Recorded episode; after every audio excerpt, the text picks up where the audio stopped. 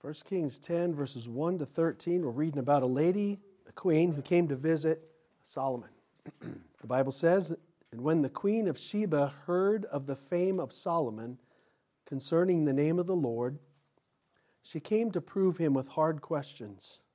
And she came to Jerusalem with a very great train, with camels that bear spices, and with very much gold and precious stones. When she was come to Solomon, she communed with him of all that was in her heart. And Solomon told her all her questions. There was not anything hid from the king which he told her not. And when the queen of Sheba had seen all Solomon's wisdom and the house that he had built, and the meat of his table, and the sitting of his servants, and the attendance of his ministers, and their apparel, and his cupbearers, and his ascent by which he went up unto the house of the Lord. There was no more spirit in her. And she said to the king, It was a true report that I heard in mine own land of thy, of thy acts and thy wisdom. Howbeit, I believed not the words until I came. And mine eyes had seen it. And behold, the half was not told me. Thy wisdom and prosperity exceedeth the fame which I heard. Happy are thy men, happy are these thy servants, which stand continually before thee, and that hear thy wisdom. Blessed be the Lord thy God, which delighted in thee, to set thee on the throne of Israel, because the Lord loved Israel forever. Therefore made he thee king to do judgment and justice.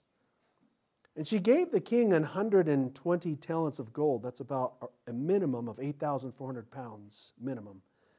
And of spices, great store, and precious stones. There came no more such abundance of spices as these which the queen of Sheba gave to King Solomon.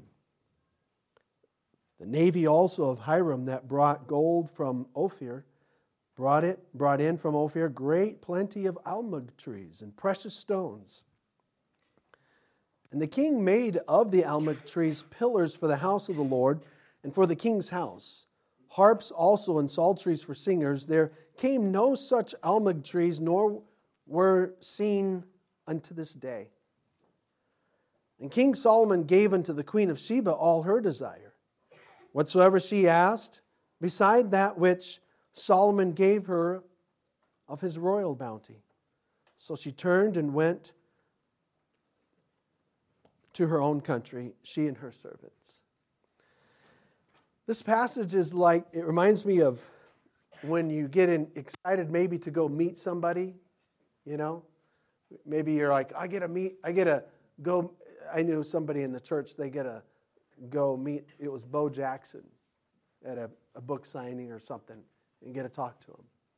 And, um, you know, there's times where I got to meet a baseball player at a spring training game and you may be like, what are they going to be like? And some of them were like, oh, they're very, you know, nice and seem like a manly type of an athlete. And others, oh, that guy was a jerk, you know. Um, and I kind of found that with certain athletes. Um, Mrs. Lowry handed me this book to read, and uh, she, we were talking about this a few weeks ago. And um, so it's actually it's called "When Did You Die?" It actually is written by this man B. McCall Barber, but it doesn't have him on the front. It actually has Lee Roberson on the front. And I was when she handed this to me, I just had this thought that kind of related with this text. My grandpa, Morgan, um, well, let me back up a little bit. Lee Roberson was um, very influential. I mean, by the eight, he kind of stepped aside from the pulpit, I think, in the 80s, but from probably the 50s through about the mid 80s, very influential Baptist pastor in um, Chattanooga, Tennessee. he was kind of like, to, to put it kind of in a corny way, he's kind of like a Ronald Reagan of sorts of independent Baptist. He's very influential, likable, clean in his testimony. There was tons, there was many, many missionaries and pastors that came out of the school that he started, Tennessee Temple, which actually they used to be a Southern Baptist and they moved out of that and became independent. But, anyways, he was a very influential pastor, a good man. I think he died in the early 2000s. and um, So lots and lots of pastors and missionaries went to the school that he oversaw, Tennessee Temple University. And um, in fact, that out of that group, they started BIMI. Some of you might not even know this. Our, some of our missionaries go out under a mission board that helps them kind of mediate between a, the church and their foreign country to pass along some things, uh, their accountability, communication, funding, translate it into their own currency. BIMI was started out of his their church and or school in out there.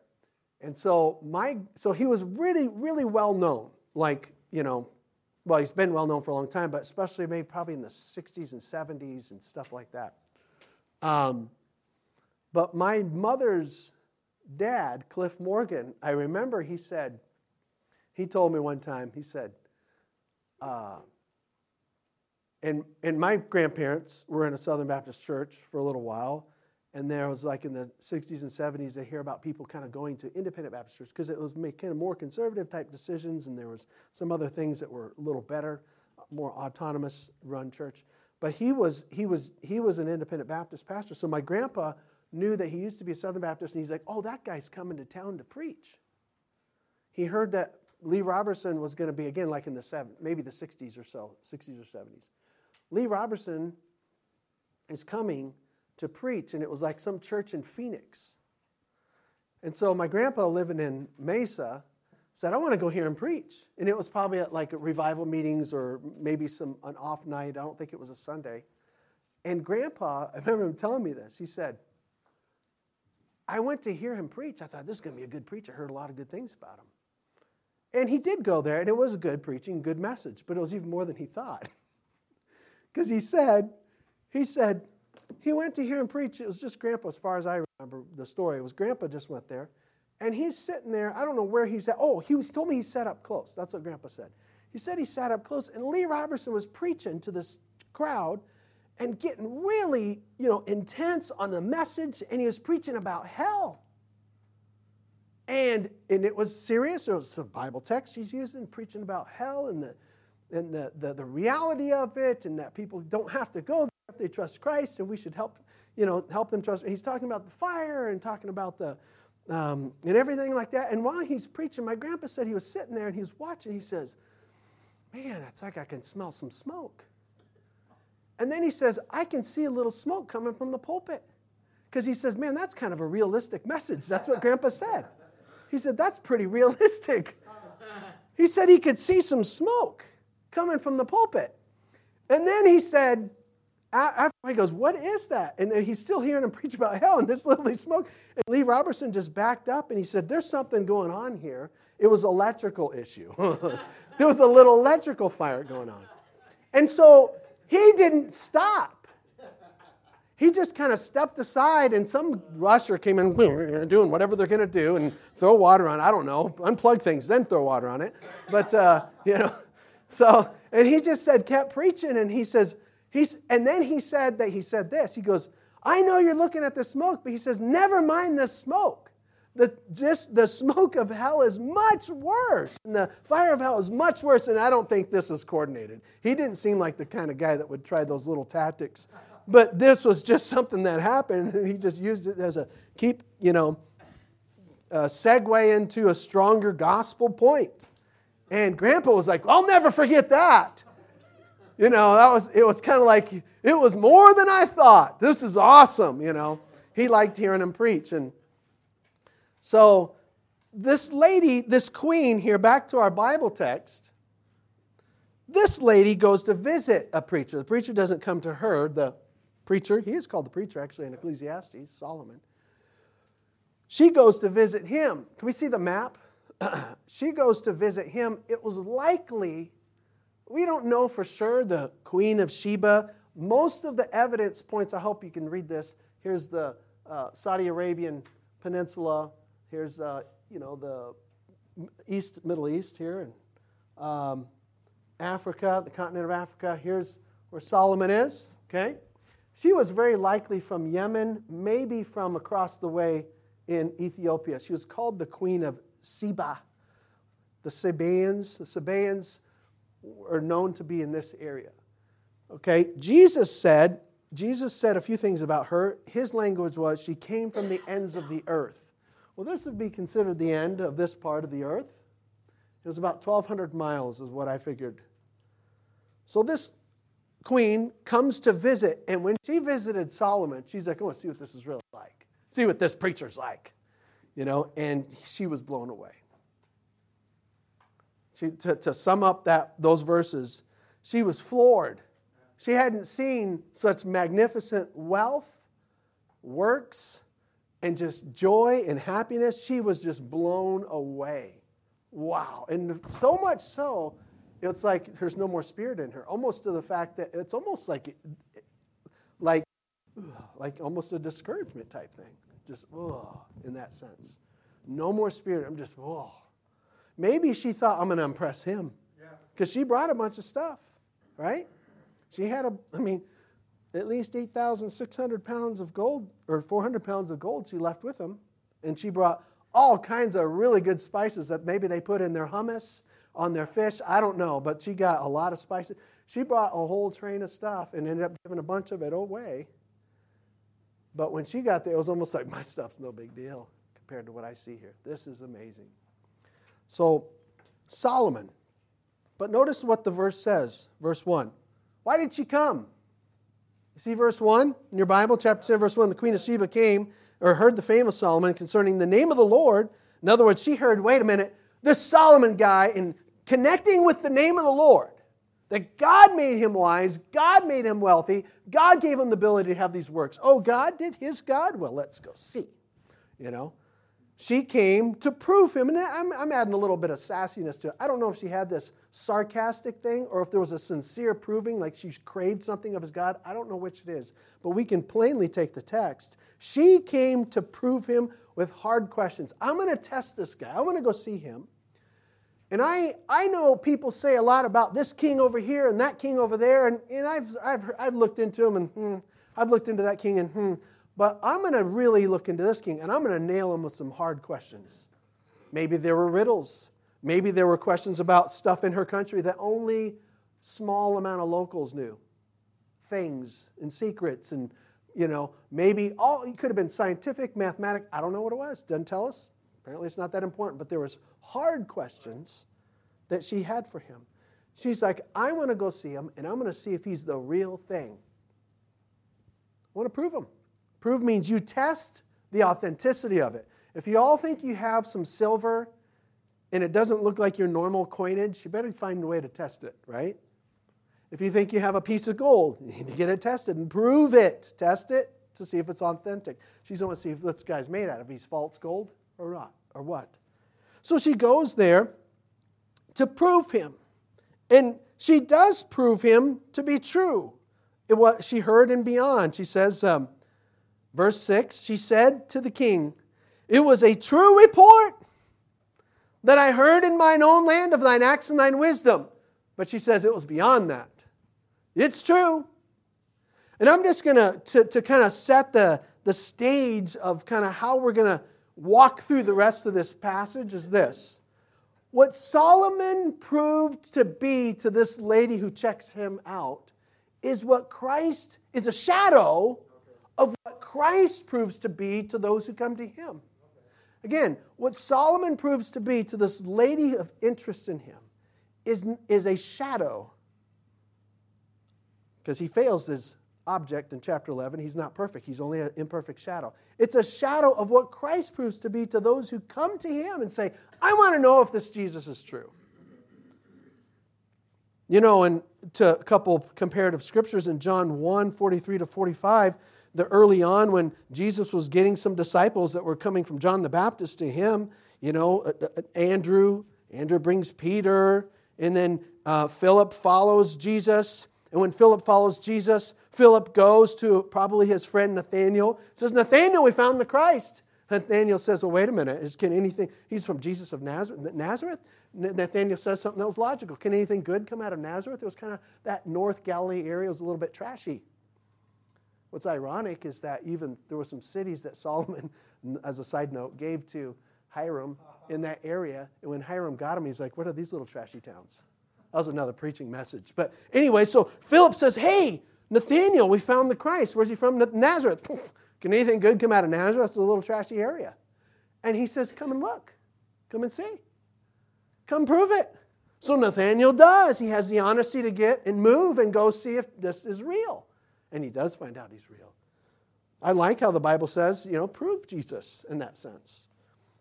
Remember the woman at the well, the Samaritan. I love this. She was at the well. Jesus had the kindness to speak to her, used his conversation of water to bridge the, the gap of, uh, of giving the gospel, and, and she ends up believing on him. And her, she leaves her water pot, runs to the town nearby, and she says, Come see a man that told me everything I ever did. Isn't this the Christ? And so a bunch of Samaritans come and meet Jesus, and they believe on him, and because of her word. And then the scripture says, And many more believed on him. And they said, Now we believe, not because of thy saying, but because we've heard him ourselves and know that this is indeed the Christ. He was proven true.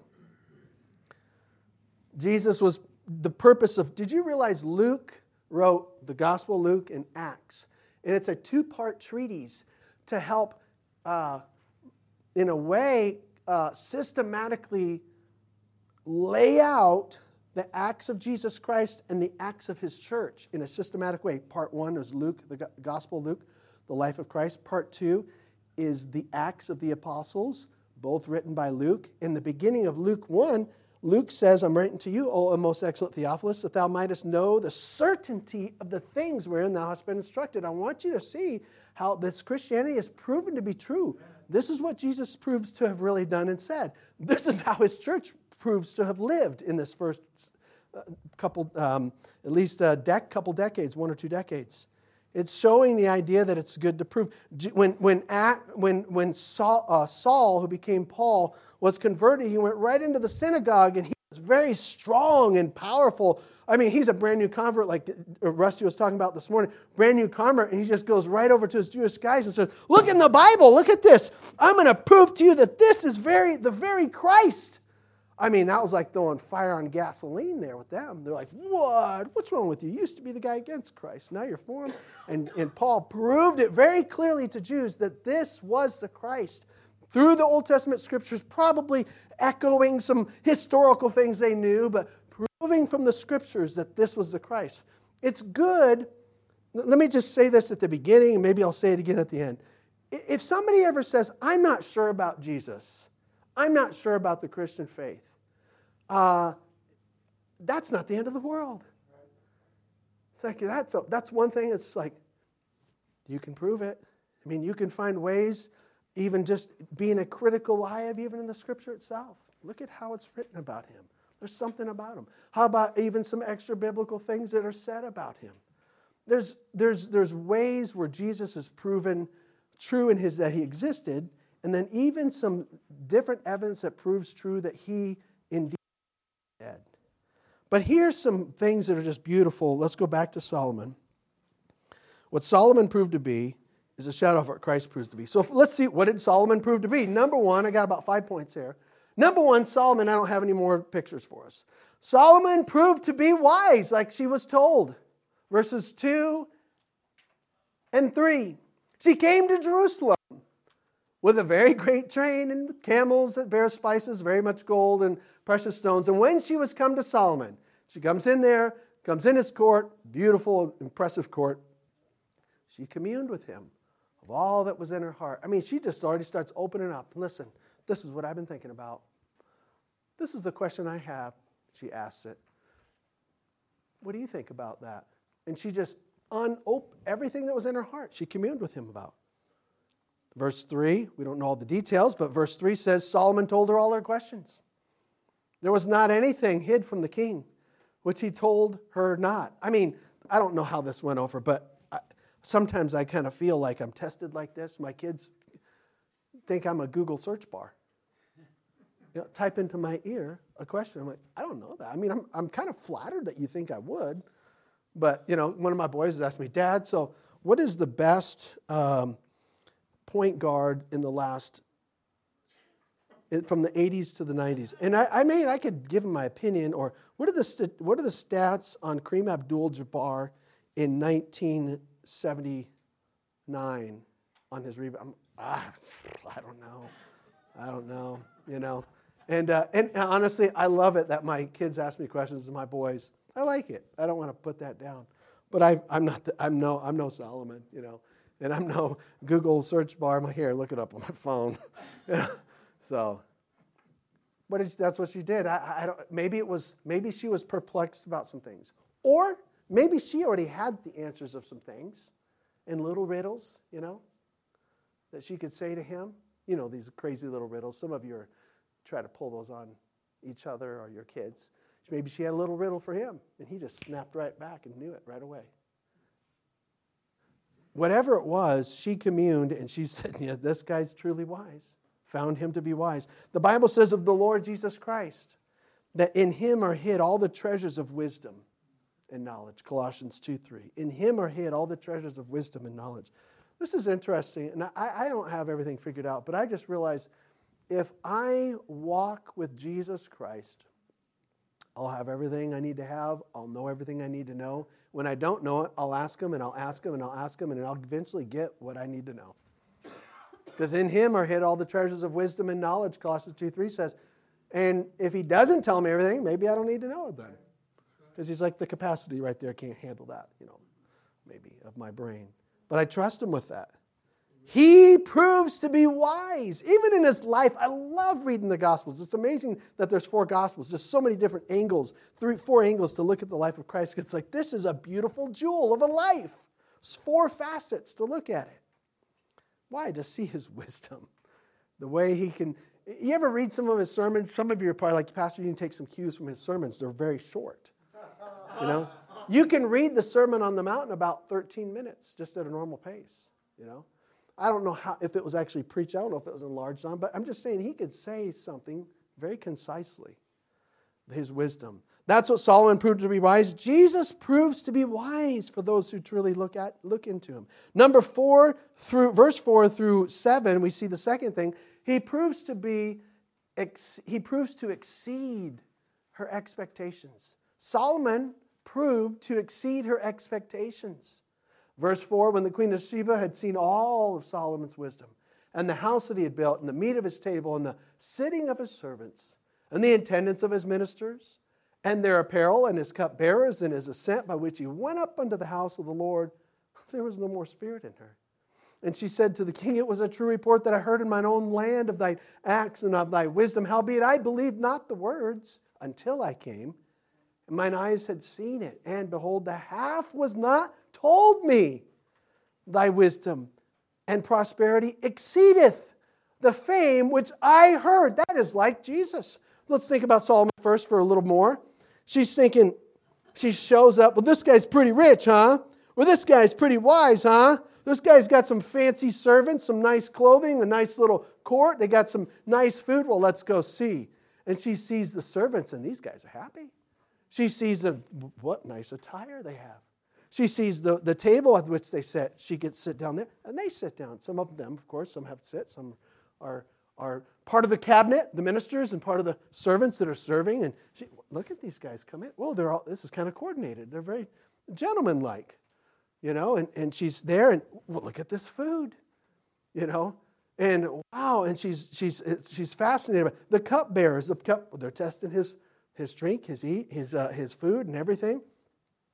And then she watches some kind of procession when he goes to the house of the Lord. I don't know what that looked like, but it was impressive, apparently, where he went to worship, and the house of the Lord itself had to be impressive. Wow. And she said, This is true. This is true what I heard, but the only thing different is I didn't hear the whole thing. The half, I didn't even get half of the picture here. Wow. And that is like Jesus. I mean, again, Jesus exceeds what we can even, we're told that he ex- exceeds what we can perceive of him. Let me give you a few examples. Okay, you can hold your place. Look in John uh, 21, 25. It's kind of, I think it was the last verse in the Gospel of John. Interesting statement here. So, John writes the book.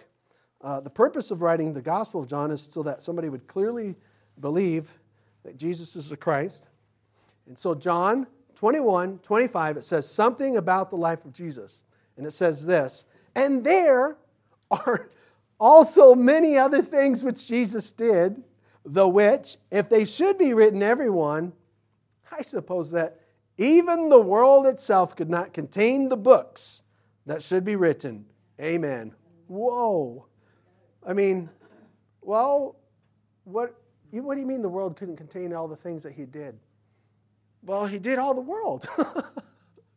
you know, and there, I think it's speaking to his life in, that, in those years, but beyond that, his pre incarnate life.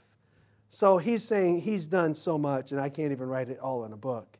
Jesus exceeds our, our, our, our uh, expectations in some ways. He, his glory and his love is beyond what we are already perceiving. There's no depth to it. There's no, you can't plunge the bottom depth of it. I like what Paul said. I'll reference some things in 2 Corinthians 12 4. Paul, I think he's referring to himself, but he's speaking uh, as another person. He says, I knew a man who basically went up and got a glimpse of heaven. And this man saw things that are unlawful to utter. What? The only thing I know that's unlawful to utter, utter is certain curse words, you know? So it can't be curse words. He saw things that were so astounding, it would, he wouldn't, he's not even allowed to say what he saw. Now, John showed us some things. If you look at John in Revelation, you go, wow, that's amazing. What else did Paul see? What was it, Paul? Ah, I'll have to wait and see. Right? It's beyond. He exceeds. The half hasn't been told us of heaven. The half hasn't been told us of Christ's love. The half hasn't been told us of Christ's wisdom and his grace. Whoa, Solomon's just a picture of Jesus, a shadow of Jesus. So what else? Uh, she, he proved, Solomon proved to be wise. He proved to exceed her expectations. He proved to be enjoyable. Look at verse 8. He proved to be enjoyable, number three, verse 8. she says, it's amazing that she points this out. She says, Happy are thy men. Happy are these thy servants which stand continually before thee and that hear thy wisdom. Now I wonder when she says that, what makes what do you think about? I mean, here's a queen coming to visit Solomon. She's impressed. And one of the things she points out, man, these guys are all happy. They're working for you. She probably looked around at her own servants like, what's wrong with you all? You know? Because some of them came with her. You know? They, your, your, your, your man, your servants would stand all before they they just they're happy before you. They're happy to hear your wisdom. You know, that's interesting. Maybe she, as a queen, thought, how come folks aren't happy around here? I don't know. But but that impressed her. Whatever this the cause behind it or the backstory. She's like, these guys are really happy working for this king.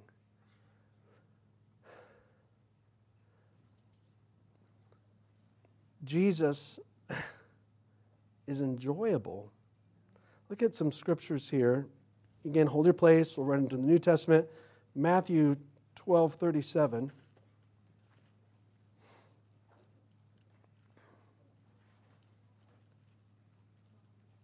Not everybody was happy to hear Jesus. The, the hypocrites who wouldn't repent weren't.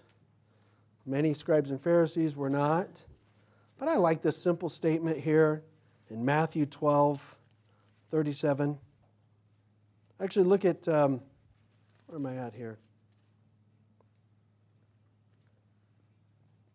Okay, I got the wrong scripture. Let me, let me look. I might have John. It might be John. Let me take a quick peek. Okay, so I don't know what, it's one of the Gospels. Here's what the verse says it says, The common people heard him gladly. There's a verse in one of the Gospels there. The common people heard Jesus gladly. Again, what the some of the scribes and Pharisees, yeah, preaching against us. Well, you wouldn't have that problem if you just repent, do what he says. But the common people are like, we want to hear this guy. We're glad to stand before him and hear his wisdom. You know? That doesn't mean 100% of the time people were always comfortable with Jesus. In John 6, it talks about Jesus turning and saying a very strong message to a large crowd that thinned out the crowd really quick. But the idea is, he's if you know him and love him and believe on him, man, he's enjoyable to be with. We sing, look at all these songs. I mean, take a look at some of our songs. Uh, how sweet, you know, to follow. I'm paraphrasing the sweetness of believing Jesus and following Jesus. And not that life's easy, but He's sweet. Life gets sour, but He's sweet, enjoyable.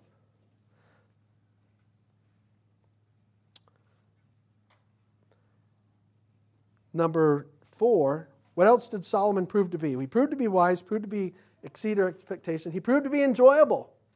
And then, number four, he proved to have the favor of God on him. Look what she says, verse 9 Blessed be the Lord thy God, which delighted in thee. She's speaking to Solomon, the king. Blessed be the Lord thy God, which delighted in thee to set thee on the throne of Israel, because the Lord loved Israel forever. Therefore made he thee king to do judgment and justice. I mean, she sees, you know, she sees Solomon and all this things. She's impressed. She says, you know, you are a favorite of God. God has blessed you because he's blessed you, he loves you, and he loves Israel. Wow, you have the favor of God on you. You know, there's scriptures. Let's take a quick peek. Hold your place again. Look in Luke. Hopefully I have this reference right, okay? Luke 3 22. Jesus' baptism. Luke 3:22, the, the, what the Father says out of heaven at Jesus' baptism.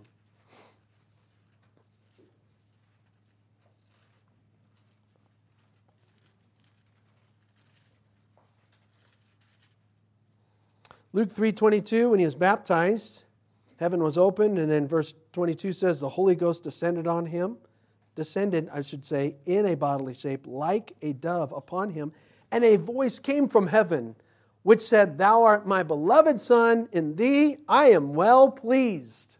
So you see, Jesus and this voice from heaven, there were witnesses to that voice. Yes, a voice happened out of heaven. Luke was a doctor here, Luke the physician, very more, probably more meticulous. And he went around and looked for the certainty of the things that were heard and seen, and he reported this, that this was reported. I don't know if he was there. But he said, Yes, there was, there was a voice out of heaven that said, Thou art my beloved Son, in thee am I well pleased. The favor of God the Father is on the Son. Look at chapter 9, 9 verse 35. Jesus is favored of God. God the Son is favored of God the Father.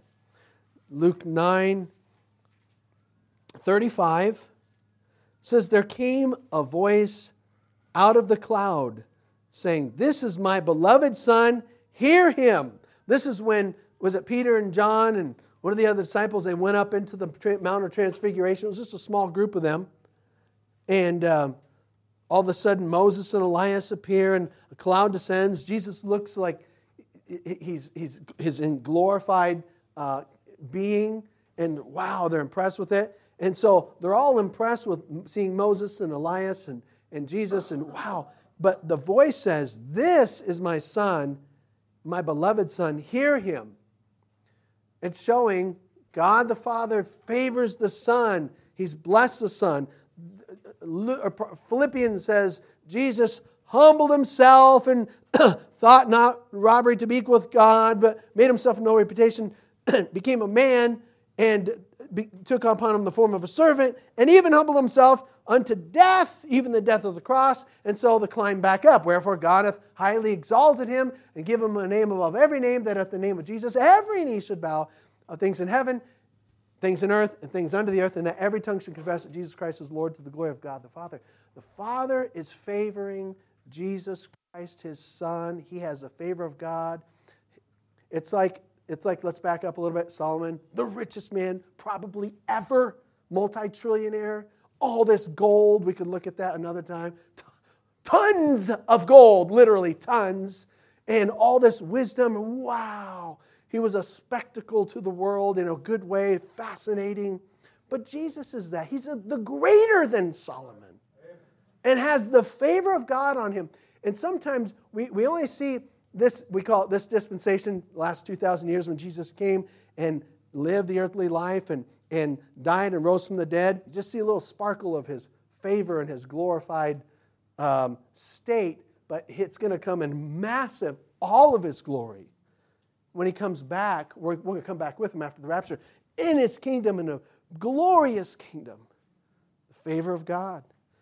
And so here, this lady, this queen, wow, blessed be the Lord thy God, he delighted in thee.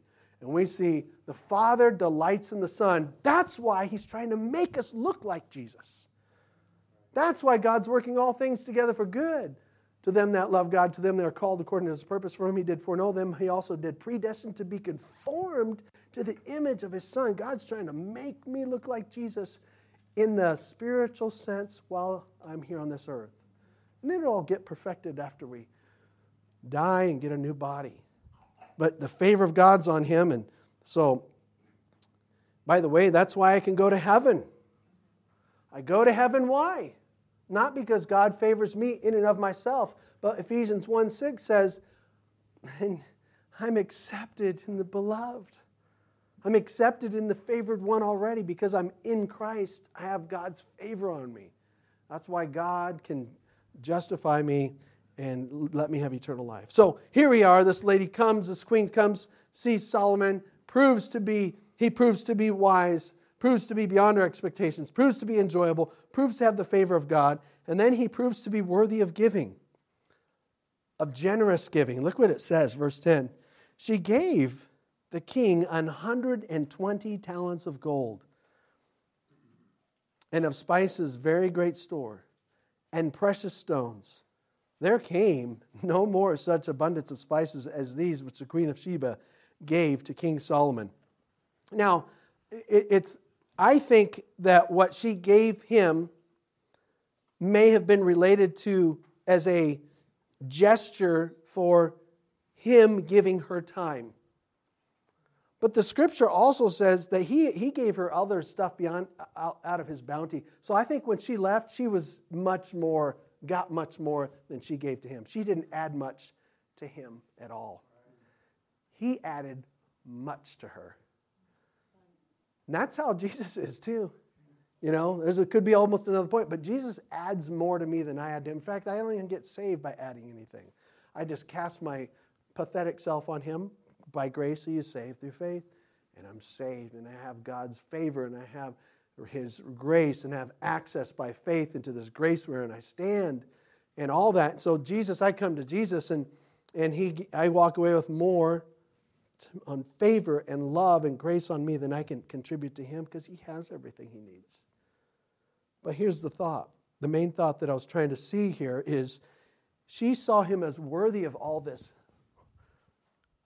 8,400 pounds of gold at a minimum, and all of her spices out of her cabinet. You know? They don't know. I say the talent, it's kind of weird feeling this side note, talent. Nobody really, I'm like, I'm looking at all these books, nobody knows for sure how much a talent is, how much it weighed. Now, there's a New Testament talent which is different. If you look in 2 Kings, there's a passage where it says that a donkey carried two talents, and that seemed to be very heavy. So it was between 70 and 125 pounds is kind of the range. And I'm picking the 70 pound as a talent and taking that and translating it and dot, dot, dot, dot, dot, dot, times the price of the ounce of gold and all this to find the cost. But the weight was at least that. So here she is. She gives him that. Isn't it kind of weird? As, you know, sometimes wealth attracts wealth. you know, what happens with people that are have a business and they're very wealthy? Let's give them some to invest in it, right? Sometimes wealth attracts wealth. Well, this wealth of wisdom, this wealth of glory attracted her. I'm going to give to him and show him my gratitude. But again, she walked away. There was doubtless things she came, took with her. She certainly took a, a, a heart of, full of wisdom and, and whatever else. And don't, don't, don't get distracted, by the way, on the Queen of Sheba stories. There's all these little tales, like she was pregnant, she went back with his kid. And there's all these weird, just stay with the Bible. There's two, I'm telling there's all kinds of movies and stuff, and it gets way off track. She was blessed leaving. Verse 13 The king gave unto the queen of Sheba all her desire, whatsoever she asked, beside that which was Solomon gave her of his royal bounty. So she turned and went to her own country, she and her servants. You know, what was it that uh, one of the ladies broke the alabaster box on Jesus' feet? I think another on his head. Very costly, like one year's wage. Yeah, it's amazing. Now, here's the thought Was he worthy of that? One of the disciples didn't think so. Well, actually, a couple of them. You look at the other scriptures. They're like, what's this waste for? uh, uh, Judas kind of rallied, look at this waste. They didn't think he was worth but this lady, he's worthy of that one year salary on him. She just was so full, so thankful. I'm going to break open this expensive ointment that's hard to get and, and, and come by, and break it and give it to him. And Jesus is worthy of our generous giving. He is. And, and you know, I know that you could, we could talk about tithing as, as an Old Testament. It's actually before the Moses, it's during Moses. I think you should practice it after Moses. But even beyond that, say, is Jesus worthy of a tithe? Is he worthy of a tithe? Yeah. He's worthy of offerings. Of course, he wants a free heart, he wants a free will. But there it is. I love this. Solomon, yeah, he was proven to be something very special, uh, magnificent, um, unparalleled to this lady. But Jesus proves to be so many more of those, so many of those things and more. So, this is why I think people should, we need to prove him in our own life. I want to prove him in my walk. Prove what he's like as I get to know him more and love him more and worship him more and pray with him, pray to him more. Prove him in my own life. Prove him by communing with him. And then people who aren't Christians, who make these flippant statements. Oh, the Bible's a bunch of lies. Oh, Jesus is just another prophet. Well, why don't you go prove that? Ah, oh, he's just another man like everybody else. I love the, the I love the you've heard of these two guys, Josh McDowell and Lee Strobel. You've heard of them? They Josh McDowell had a book called More Than a Carpenter, many uh, copies sold, and then Lee Strobel's written several different types of books. They made a movie about his life. And Josh McDowell, it's really neat because he basically was, uh, it's a really neat kind of account of his life a story. But basically, he went to college and um, he got into some kind of club or group of Christians, and he's like, man, there's something about them. I just, they're just, they're just happy, almost dis- disgustingly happy. He says, like this bothers me. How come you're so happy?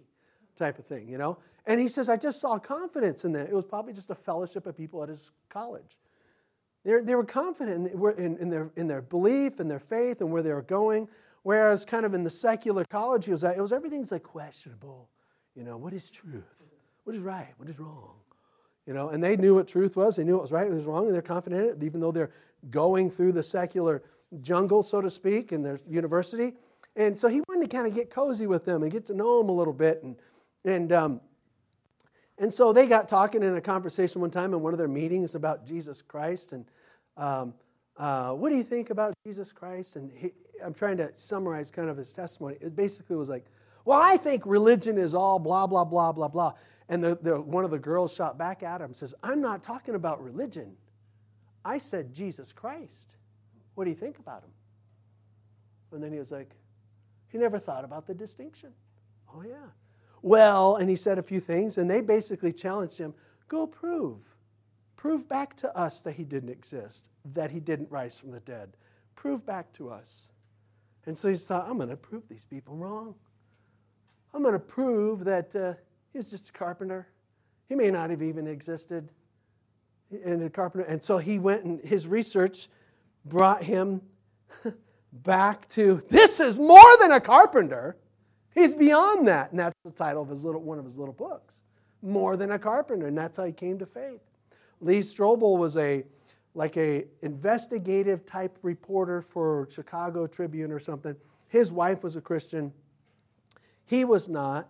And um, I think it was in the early 80s, maybe late 70s. And his thing was look at my wife. I'm going to I'm going to prove I got the skills on investigation. I'm going to prove Jesus wrong in the Bible. And it just went the opposite way. It was like, well, I got, I got to believe this stuff. Josh McDowell, one of his other books, was Evidence that Demands a Verdict. He found all this evidence, like, well, there's so much evidence about Jesus and about the Bible. And so the idea is that, you know, people who are honest in an honest heart, as much as you can have one, go look into the claims of Jesus Christ. They've come out thinking, this is true. Now, I want to end on this one thing here. I, I have to remember where the scripture is. It might be in Luke. Otherwise, I'm going to have to quote it. Jesus quoted about the Queen of Sheba. And let me see here. He does these, oh, where was that at?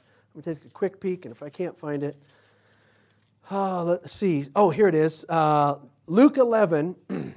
Jesus, it says in verse 29, and we'll try to wrap it up here on this.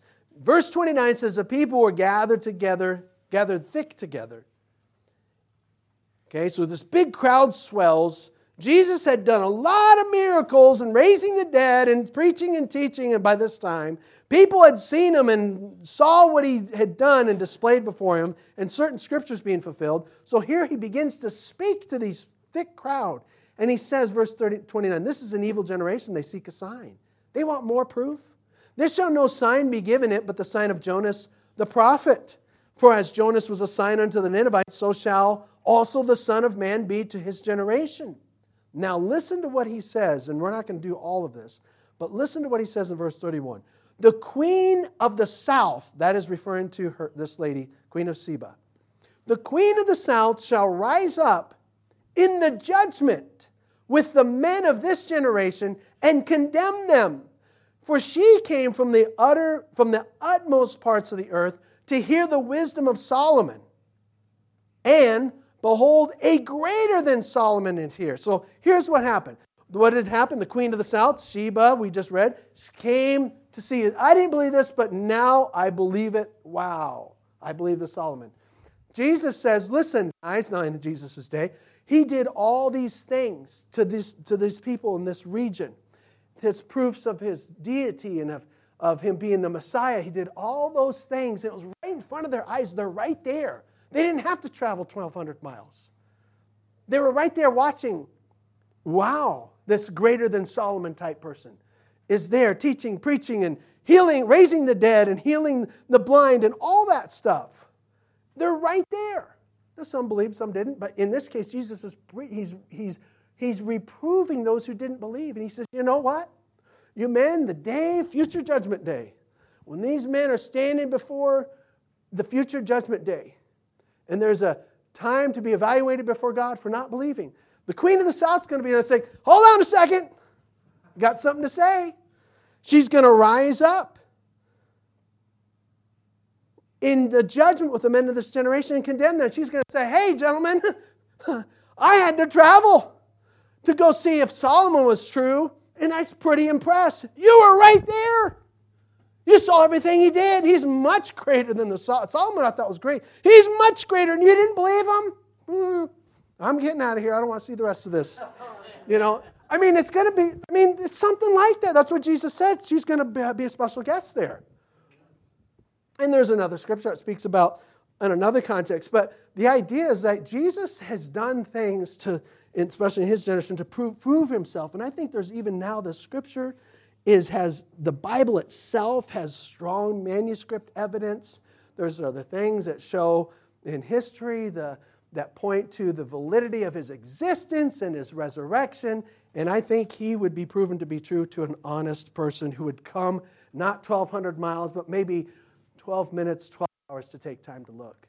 And we should challenge people to that. But in the meantime, let's prove him to be the sweet Lord that we are told he is, and we already know he is in many ways. Prove our Solomon